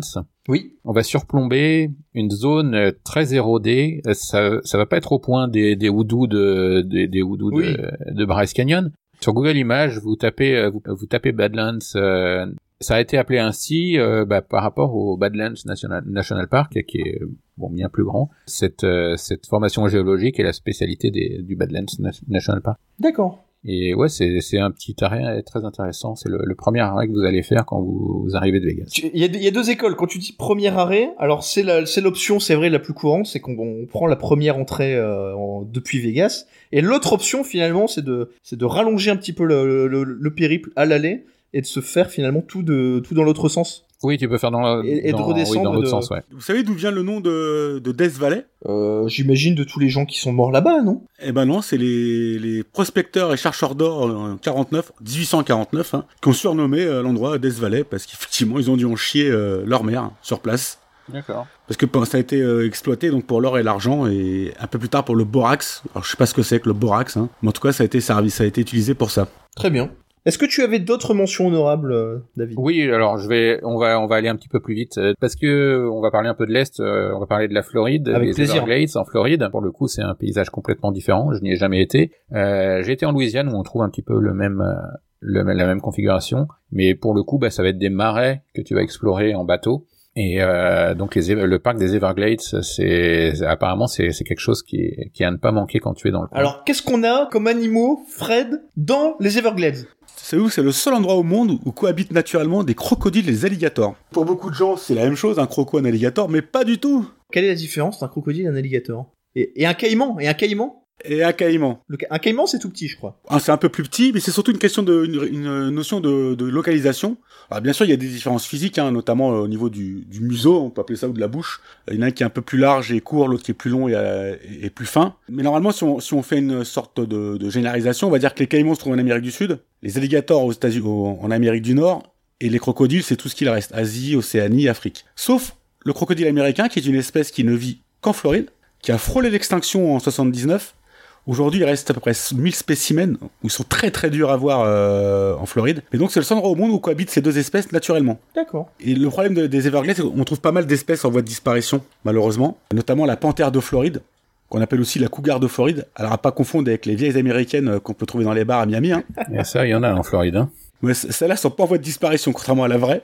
On retrouve ici, euh, je pense que c'est mon animal préféré, le lamentin. Ah, j'adore les oui, c'est Mais oui C'est- extraordinaire. C'est une Alors, espèce pareil, de, li- limace géante, finalement. T'exagères, c'est plutôt un énorme dauphin euh, qui a couché avec une limace, effectivement. Oui, voilà, mais il y a quand même le côté limace, quoi. Et il y a aussi une tortue assez incroyable euh, qui s'appelle la tortue alligator. Alors la tortue alligator, c'est une tortue qui a un, un bec avec une espèce de dent en, en je sais pas ce que c'est hein, comme matière euh, et qui a une puissance mais phénoménale. Elle a une sorte de ressort dans la bouche qui fait qu'elle te, bah, elle, elle te transperce la main. Je pense que t'as juste trop regardé des films comme Sharknado ou ce genre de truc. Non non. ou Mega Shark versus Géant Octopus. Je vous donne ma source. Ma source c'est Bear Grylls. Vous connaissez Bear Grylls? Ah, Bear Grylls, bah, évidemment. L'homme de face à la nature et qui a fait donc deux épisodes dans les Everglades. Il nous raconte tout ça et notamment il chope une, une il va il nous montre, il nous explique que c'est qu'une tortue de Floride, enfin une tortue alligator pardon, et c'était une puissance incroyable pour un si petit animal finalement. Et aujourd'hui il y, a un- il y a un gros danger en- dans les Everglades, c'est la présence du python birman, Ah, l'animal préféré de ma femme. qui est pas une espèce du tout locale, qui est une espèce invasive euh, due aux fans de reptiles qui achètent des pythons en disant ah c'est mignon, c'est un petit serpent sympa, et qui savent pas quoi en faire, ils s'en débarrassent dans les Everglades. Sauf qu'aujourd'hui il a pas, il a aucun prédateur, c'est le plus devenu le plus gros prédateur euh, des Everglades, il est en train de mettre en péril tout l'écosystème, alors qu'il y a il y a quelques centaines de, de spécimens, mais ça suffit à mettre, à, à bouleverser complètement la faune locale. Et du coup, c'est un réel problème écologique. Euh, D'ailleurs, il y, a des- il y a des chasses régulières faites au python birman pour les exterminer là-bas. On trouve aussi des ours noirs, d'ailleurs. euh, j'ai l'impression qu'on trouve un peu partout aux États-Unis finalement, à part à New York. hein. Mais donc il y, a- oui, il y a une faune, euh, une flore assez incroyable euh, dans les Everglades. Ah, t'as bien révisé ton sujet, hein. Ah, mais j'adore les animaux. On t'a senti motivé. C'est grâce à Bear Grylls. Un autre, David? Très rapidement. Donc, en Arizona, on trouve également la Petrified Forest, Ah oui. qui est un parc euh, qui a comme seule particularité d'avoir des troncs d'arbres euh, millénaires, plus que millénaires, puisqu'ils ont, il me semble, 200 millions d'années. Donc c'est c'est du bois qui date de 200 millions d'années et qui s'est transformé en pierre. Et ça, bah, vous pouvez googler aussi, c'est C'est c'est c'est très impressionnant à voir. C'est c'est magnifique à voir. Hein. Et donc c'est un très grand parc, euh, mais voilà, il n'y a pas grand-chose à voir si ce n'est ces Oui. si ce n'est ces troncs, mais à, à- à traverser, c'est c'est super sympa. À caser dans un road trip. Ouais, c'est ça. Alors j'y ai pas été, mais euh, si vous êtes en Alaska, il faut absolument faire le Denali National Park. Into the Wild. C'est ça. Le film Into Exactement. the Wild. C'est là-bas. Et euh, bah, si, si vous allez de l'autre côté de la frontière, comme on parlait tout à l'heure du Yukon, euh, bon, pour le coup c'est au Canada, mais il y a le Cluen National Park qui est, qui est également à voir. Et euh, le dernier que je voudrais mentionner, c'est le tout au nord-ouest, vraiment l'extrémité nord-ouest des États-Unis, euh, au-dessus de Seattle. Il y a le Olympi- Olympic National Park, qui est sur la péninsule olympique, et qui est un parc qui a comme particularité euh, de mêler à la fois l'océan Pacifique, donc vous êtes vraiment en bordure de l'océan Pacifique, vous vous pouvez pas aller plus à l'ouest, et euh, une- de la forêt, ce qu'on appelle de la rainforest, donc de la forêt pluvieuse, qui est une sorte une sorte de jungle quoi. Et c'est c'est quand on vient des des parcs euh, du Sud-Ouest américain, euh, c'est vraiment ça tranche énormément avec euh, tout ce qu'on a pu voir jusqu'alors. Et c'est c'est un endroit vraiment fabuleux. C'est bah, c'est à côté de chez moi donc. euh, Mais la, rain- la rainforest, c'est un, un vrai trésor écologique euh, au niveau de la diversité euh, des espèces Ouais. et, et de la faune et de la flore. C'est un endroit absolument incroyable aussi à découvrir ça. Puis bah vous pouvez aller au nord à l'île de Vancouver aussi qui est qui est qui est à voir mais c'est pas le sujet. D'ailleurs, pour les fans de Colanta et autres, je crois qu'il y avait euh, une émission qui s'appelait Survivor, pas, pas le Survivor, mais un autre truc de Survivor Oui, où oui, les, oui, les gens oui. étaient dans la dans la rainforest. C'est ça. qui- Très bonne émission. des ours et C'était sur l'île de Vancouver, au nord de l'île de Vancouver. exactement voilà. Euh, je vais en rajouter deux petits, je vais, je vais me faire plaisir du coup. Ouais. Alors je l'ai pas visité, mais je trouvais que c'est important d'en parler très brièvement. C'est le, le Grand Téton, Oui. le Grand le Grand Téton National Park. Tout le monde aime visiter les grands tétons. Alors le Grand Téton qui est dans le Wyoming. Alors pourquoi? Parce que j'ai découvert en préparant l'émission que les scènes d'entraînement mythiques de Rocky 4, Non, les fameuses scènes où on pense qu'il est en Russie, il est pas en Russie. On nous a il est menti. pas en Russie, il est dans le Grand Téton National Park. C'est quand même on incroyable. se fout ça. de notre gueule, ça suffit. À chaque fois, on nous manque. Rocky 4 en plus, c'est pas n'importe lequel. Ah bah le meilleur. Bah écoute, les puristes euh, diront, diront que non. Je sais. je Mais, sais. mais moi personnellement, celui que j'ai le plus vu et revu, c'est celui-là. Ah bah c'est clair. Oh là là là là. Les puristes disent toujours que c'est le premier le meilleur. On sait pas pourquoi, mais ils disent toujours ça. Donc euh, dans tous les dans tous les films, toutes les séries, toujours le, le premier le meilleur. D'un pur point de vue cinématographique, oui. Tu vois, il faut quand même le, le reconnaître. Pas la même, euh, voilà, c'est pas le même niveau. Tu peux pas Ah, comparer la, Drago quoi. tu peux pas comparer la première saison de Loft Story à la dernière saison des Anges de la télé-réalité. Tu vois, c'est pas le même niveau. C'est vrai. Et bah là c'est pareil. Euh, J'en avais quand même un autre. Alors là, euh, je triche un peu parce que c'est pas un, un national park, c'est un state park. Ouais. Je sais pas si tu l'as fait, David, mais euh, quand on fait cette fameuse petite boucle dans l'ouest et qu'on passe entre entre Capitol Reef et Canyonlands par par exemple, il y a les petits gobelins. La, la Goblin Valley State, euh, le Goblin Valley State Park. Ça je ne l'ai pas fait. Alors c'est assez sympa. Euh, moi j'ai beaucoup aimé. C'est petit, hein, ça se fait très très vite. Une promenade, euh, on va dire du- d'une à deux heures. Mhm. Et, et c'est assez retiré, il faut quand même avoir envie, il faut faire un petit détour, je crois, euh, dans- dans mon souvenir. Mais pour les, pour les photographes, c'est très sympa parce que on est dans une formation rocheuse très particulière. Ce, sont des champignons. Ah oui, je vois, ouais. De toute façon, allez Google, googler ça. Alors, pour, pour ceux qui sont fans euh, du film Galaxy Quest, alors je sais pas si vous vous souvenez de ce film, Galaxy Quest, Absolument pas. c'est avec Sigourney, Sigourney Weaver. C'est une parodie de Star Trek en gros, mais dans laquelle les extraterrestres croient que les acteurs de la série sont de vrais héros. Ça me rappelle quelque chose, ouais. Mais en tout cas, Goblin Valley, on, on a l'impression de débarquer sur une autre planète. Alors vraiment, c'est tout petit, ça ne mérite pas euh, forcément de d'y aller spécialement, mais je recommande vraiment de le caser dans le cadre d'un petit road trip qui passerait dans les environs, parce que franchement, ça mérite un coup d'œil. Moi, j'avais beaucoup aimé ce petit, cette petite escale. Ok, bah on ajoute ça à la bucket list alors. Et voilà. Et tu as mentionné donc euh, tout à l'heure Grand Téton, et t'as oublié de dire que c'est juste un parc, euh, un parc magnifique également à visiter, mais qu'il est un peu euh, dans l'ombre. Donc c'est c'est le sud de, de la chaîne des Rocheuses en fait, hein, qui, qui monte jusqu'au Canada. Le problème de Grand Téton, c'est qu'il est dans l'ombre de, de son grand frère. De gros bonnets.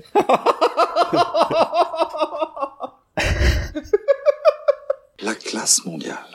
Peut-être même le champion du monde.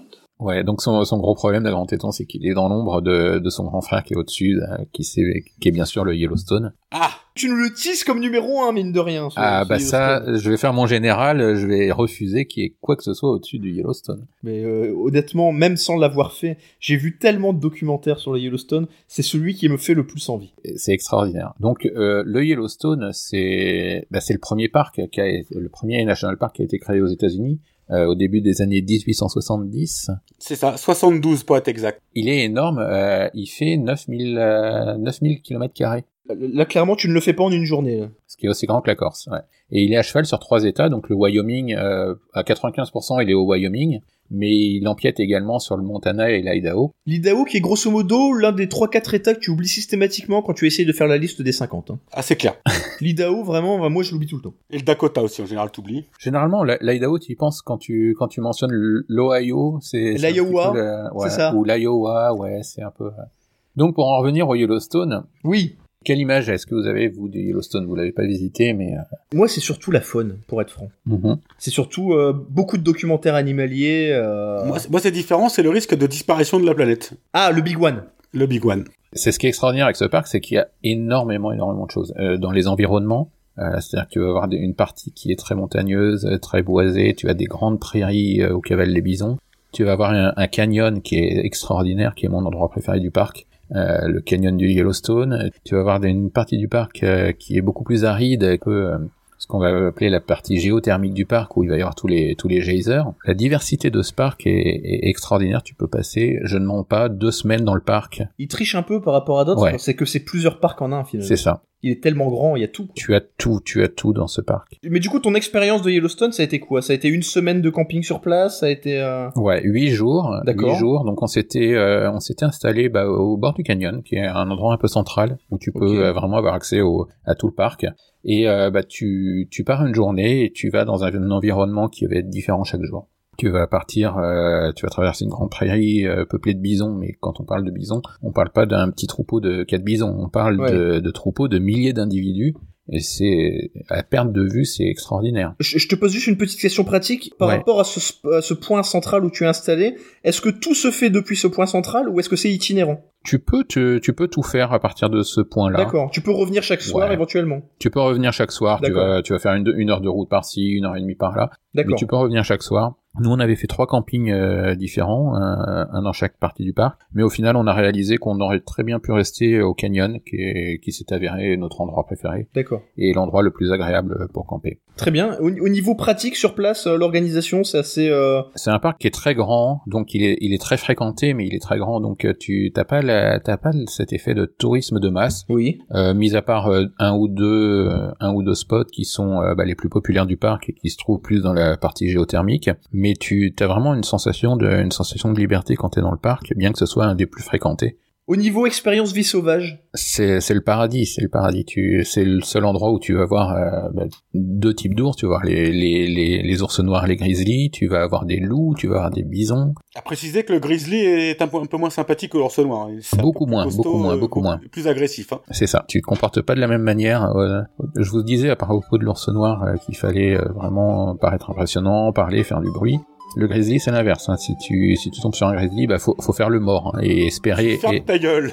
tu fais le mort. autant te dire que dans le feu de l'action, t'as intérêt à bien les reconnaître. Parce que si tu te mets à faire le con devant un grizzly ou à l'inverse à faire le silencieux devant un ours noir, bon bah voilà, t'as raté ta vie. Ah, c'est le fil jaune ou le fil bleu? Faut savoir lequel couper. Ouais, hein. c'est un peu ça, ouais. Disons que si tu n'as jamais vu d'ours, tu vas avoir du mal à, À les distinguer. à, à les distinguer. Mais si tu as vu un ours noir euh, et que tu tombes sur un grizzly, tu tu verras la différence. Il est beaucoup plus massif, beaucoup plus grand. Ah, mais tu pars pas là-dedans sans avoir maté des émissions de Bear Grylls avant.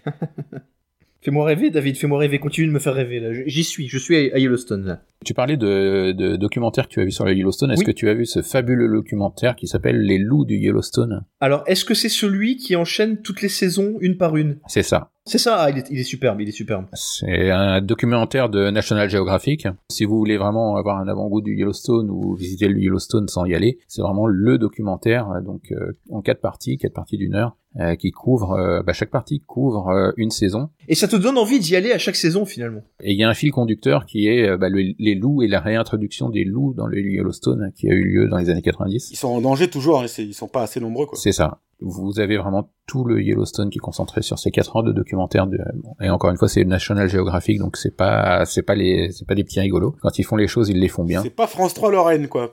et euh, ouais donc c'est c'est vraiment une on a essayé de voir les loups on les a pas vus mais euh, c'est c'est possible de les de les spotter si tu si tu as les- l'équipement qu'il faut que tu vas aux bons endroits aux bonnes heures de de Ouais. la journée tu peux tu peux voir les loups. Alors, c'est quoi l'équipement? Une boîte de canigou?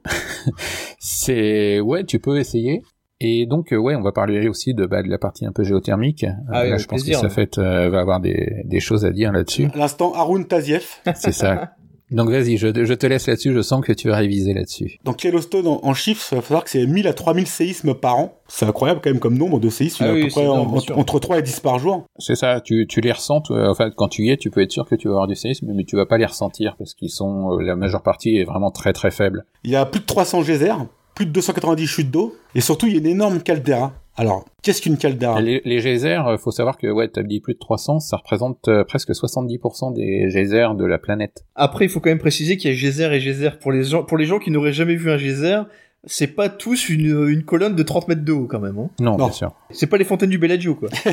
Bah, tu as le, tu as vraiment le, le plus populaire qui s'appelle le Old Faithful, qui est non seulement celui qui a l'une des émissions les plus importantes, plus de, plus de 30 mètres de haut, mais également celui qui est le, le mieux réglé, c'est comme, euh, comme du papier à musique, toutes les 90 minutes, il est à l'éruption. C'est 90 minutes? Ouais, 90 minutes. ouais. Waouh C'est le- c'est vraiment le plus populaire, donc euh, bah là, ça va être les quarts de touristes, bien sûr, ça va être... euh, Pour comparer avec celui qui est le plus, le plus, le plus populaire et le plus gros en Islande, là, enfin celui qui se visite le plus, euh, honnêtement, de mémoire, je crois que c'était moins d'une minute à chaque fois entre chaque. euh, Oui, bah tu en as qui sont pratiquement constants, euh, mais qui sont pas qui sont pas très très grands non plus. Et ce qui marque quand tu es dans cette partie du parc, c'est vraiment l'odeur. Tu as une odeur de Le soufre. Tu, tu te crois, tu te crois vraiment pourri, hein, euh, pour, en euh, enfer. Ouais, c'est ça. Et donc ce Yellowstone cache ce qu'on appelle un super volcan. Ouais, tu as parlé de la caldeira. Donc la caldeira, c'est une dépression volcanique en fait. Alors qu'est-ce qu'une caldeira En gros, c'est le reste d'un volcan qui a explosé. Donc c'est comme si on prenait un volcan, on coupait le cône et on gardait que le trou en, en bas.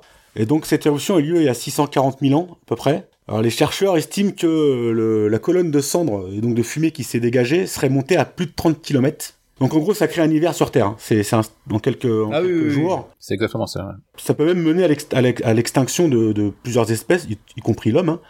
Ça peut, ça peut mener à l'extinction de la planète, tout simplement. Et tout simplement, ouais. Aujourd'hui, ils sont quand même euh, de plus en plus inquiets sur l'activité de ce volcan. Donc, euh, c'est étudié euh, bah, quotidiennement. En fait, ils étudient notamment la, hum, la croûte de cette caldeira qui s'élève centimètre par centimètre. Et arrivé à un certain niveau, ça serait, ça deviendrait critique et ça pourrait exploser. Quand, quand on parle du, euh, du, du volcan imprononçable qui a, qui a explosé en Islande il y a... Les Yafatiokoutl. Oh, bravo À côté, c'est un, c'est un petit paix, quoi. C'est c'est Ah oui, rien à voir. ouais. Alors, je vais vous parler d'une d'une catastrophe qui a eu lieu dans l'Oregon en 1980, qui s'appelle euh, l'éruption du mont Saint-Hélène. Ah, Je c'est très pas si connu. vous avez déjà entendu parler. Les images vous sont impressionnantes. googler. C'est impressionnant. Les retombées ont été, mais il y avait deux centimètres et demi de, de cendres euh, à 500 km à la ronde. Enfin, c'était, c'est, c'est assez incroyable. Le ciel est, était obscurci pendant des semaines et des semaines. Et il faut se rendre compte que, euh, donc tu disais que c'est la dernière éruption du supervolcan du Yellowstone. a eu 640 000 lieu ans, ouais. Il y a 640 000 ans. Et il faut savoir que c'est un volcan qui est estimé euh, avoir une éruption tous les 600 000 à 700 000 ans. C'est ça. Autrement dit, c'est c'est maintenant quoi. C'est on, on est en plein dedans. Euh, D'un moment à l'autre, ça va, il va y avoir cette éruption. La question c'est pas est-ce qu'il va y avoir une éruption. La question c'est quand. Et il faut savoir que cette éruption, lorsqu'elle aura lieu, les scientifiques estiment qu'elle sera 2500 fois plus importante que celle du Mont Saint-Hélène. Il est peut-être temps de déménager, du coup, non? C'est pour ça que c'est pour ça qu'à la rentrée, moi je m'en vais à Montréal. Je m'installe. à Montréal. Ça a pété il y a 2,1 millions d'années, il y a 1,3 et il y a 600 000 ans. Donc là, euh, si on, voilà, c'est mathématiquement parlant, on n'est pas loin. hein. c'est demain. En gros, tu, tu joues à la loterie à chaque fois que tu vas que tu vas au Yellowstone. Parce que pour donner un chiffre, la caldeira mesure, donc on va dire le volcan qui est en dessous, mesure 45 km de large sur 85, sur 85 km de long. Donc ça, ça, ça illustre le- la, la puissance, enfin la bombe à retardement qui, qui est là. en dessous, il y a un réservoir de magma, donc qui lui fait euh, 40 km de large sur 64 km de long et 19 km de haut. Et il faut savoir qu'avec ce réservoir de magma, tu remplirais plus de 11 fois le Grand Canyon. Je pense à Luc Besson qui est peut-être en train de nous écouter et qui doit se dire qu'il a, il a le, le Il y scénario a rêvé film. pour son prochain film, film à faire. avec, Ah, avec. Ben Johnson. Donc c'est pour ça qu'il faut se dépêcher d'aller au Yellowstone, euh, parce que bah, il sera peut-être plus là demain, euh, le, le parc, euh, et ça, ça serait dommage de rater ça. D'une manière générale, c'est un peu une, un point commun à tous ces parcs dont on vient de parler, c'est qu'il y a quand même une, c'est qu'il y a un petit côté éphémère malgré tout. Alors éphémère, c'est pas éphémère for- forcément à très court terme. À l'échelle de la planète, oui. Malgré tous ces, tous ces, tous ces constats alarmistes, le, le Yellowstone est quand même un endroit vraiment à visiter. Sauf pour Colin Nathaniel Scott, Oula. de 23 ans, qui le 7 juin 2016 euh, profitait euh, des vacances de fin de l'année euh, scolaire, et qui a cru bon que c'était l'heure de se baigner dans une source d'eau chaude à Pork Shop Geyser. Oh là là. Mhm. Sauf que euh, c'est pas de l'eau, hein. c'est de l'eau très très acide. C'est de l'acidité, ouais. Donc le lendemain, il ne restait plus rien du corps. Dans la partie géothermique, on a parlé des geysers, mais on n'a pas, on n'a pas parlé de ces sources d'eau chaude, euh, des espèces de, de trous d'eau qui développent euh, des, bac- des bactéries euh, très colorées sur les bords. Vous pouvez voir des images sur Google Images, c'est, extraordinaire. C'est une eau qui est vraiment d'une clarté absolue. Les, les, les trous sont très profonds et sur les bords, il y a tout un dégradé de couleur dû aux bactéries. Et ces, ces sources-là, donc, sont non seulement très chaudes, mais également très très acides. Donc non, également, c'est pas une, une bonne idée de s'y baigner. Et on a oublié de parler également d'un endroit euh, qui est absolument à voir. De toute façon, vous allez le voir parce que c'est un des deux endroits avec le Old Faithful Geyser les plus emblématiques du parc. Ouais. C'est le Grand Prismatique. Le Grand Prismatique qui est donc une de ces, une- un de ces trous d'eau de, qui fait plusieurs centaines de mètres de, de large, lui, pour le coup. Et euh, bah, tapez euh, Grand Prismatique Yellowstone sur Google Images et vous allez être soufflé. Et ce n'est rien à côté de ce que vous allez ressentir quand vous serez à côté et que vous allez le, le voir de vos yeux. Et quand vous êtes euh, près du Grand Prismatique, il y a une colline avec un chemin qui monte. Donc c'est pas un chemin officiel, mais c'est un chemin qui a été creusé par les par les, les visiteurs au, au fil des années. Et donc c'est, il faut absolument monter cette colline pour prendre un peu de hauteur et l'apprécier, apprécier le Grand Prismatique vu du vu du ciel en gros. Et c'est c'est un sentiment euh, complètement incroyable. Pour rassurer nos auditeurs, euh, les géologues s'accordent à dire qu'il n'y aurait que 1% de chance que l'éruption euh, euh, arrive dans les prochaines centaines, la prochaine centaine d'années. C'est déjà beaucoup sur un laps de temps si court finalement. 1%, sur 100 c'est beaucoup. c'est- beaucoup 1%. Ça fait flipper. En en fait, ils te disent ça pour te rassurer, mais c'est encore plus flippant que. Je voulais même moi-même rassurer les auditeurs et je me rends compte que je suis en train de me chier dessus.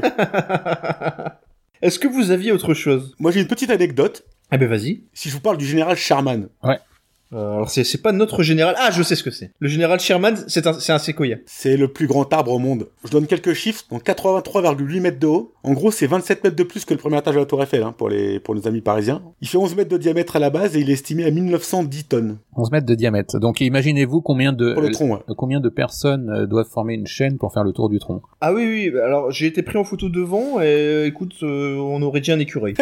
Pour te situer grosso modo le- l'échelle, les les séquoias de, de Sequoia Park, les les plus intéressants en tant que visiteur, enfin en tout cas ceux que moi j'ai préférés, c'est ceux qui sont couchés. Oui, oui, oui. Tu te rends compte, tu te rends compte encore plus de de, de la taille du. Exactement. Ouais. Et puis tu, tu peux tu peux rentrer dans certains troncs. Enfin, ça donne des photos également. Je parle beaucoup de photos, mais ça donne des photos intéressantes. Et euh, bah, quand tu euh, quand t'as pas le temps d'aller euh, au Sequoia National Park, comme je le disais, au, au sud du, de Yosemite, il y a donc le Mariposa Grove qui a beaucoup de également de séquoias géants.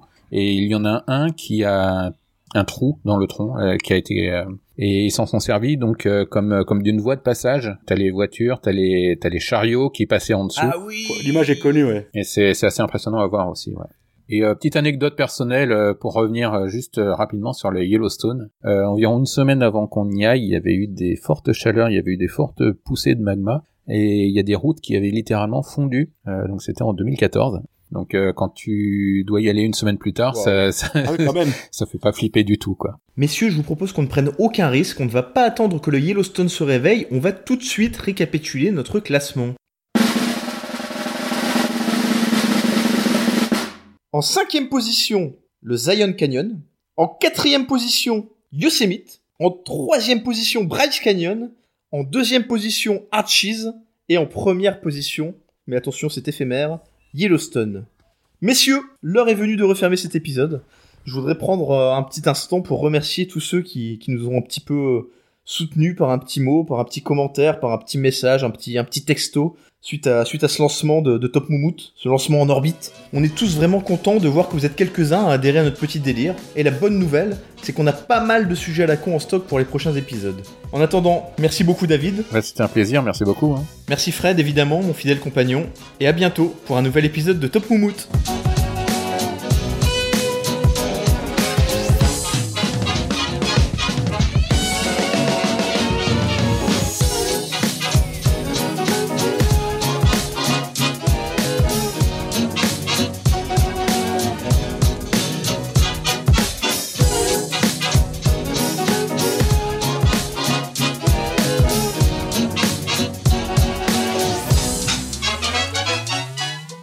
Donc, euh, est-ce que quelqu'un qui n'aime pas le yosémite peut être taxé d'anti-yosémitisme Quel artiste? Merci, de rien.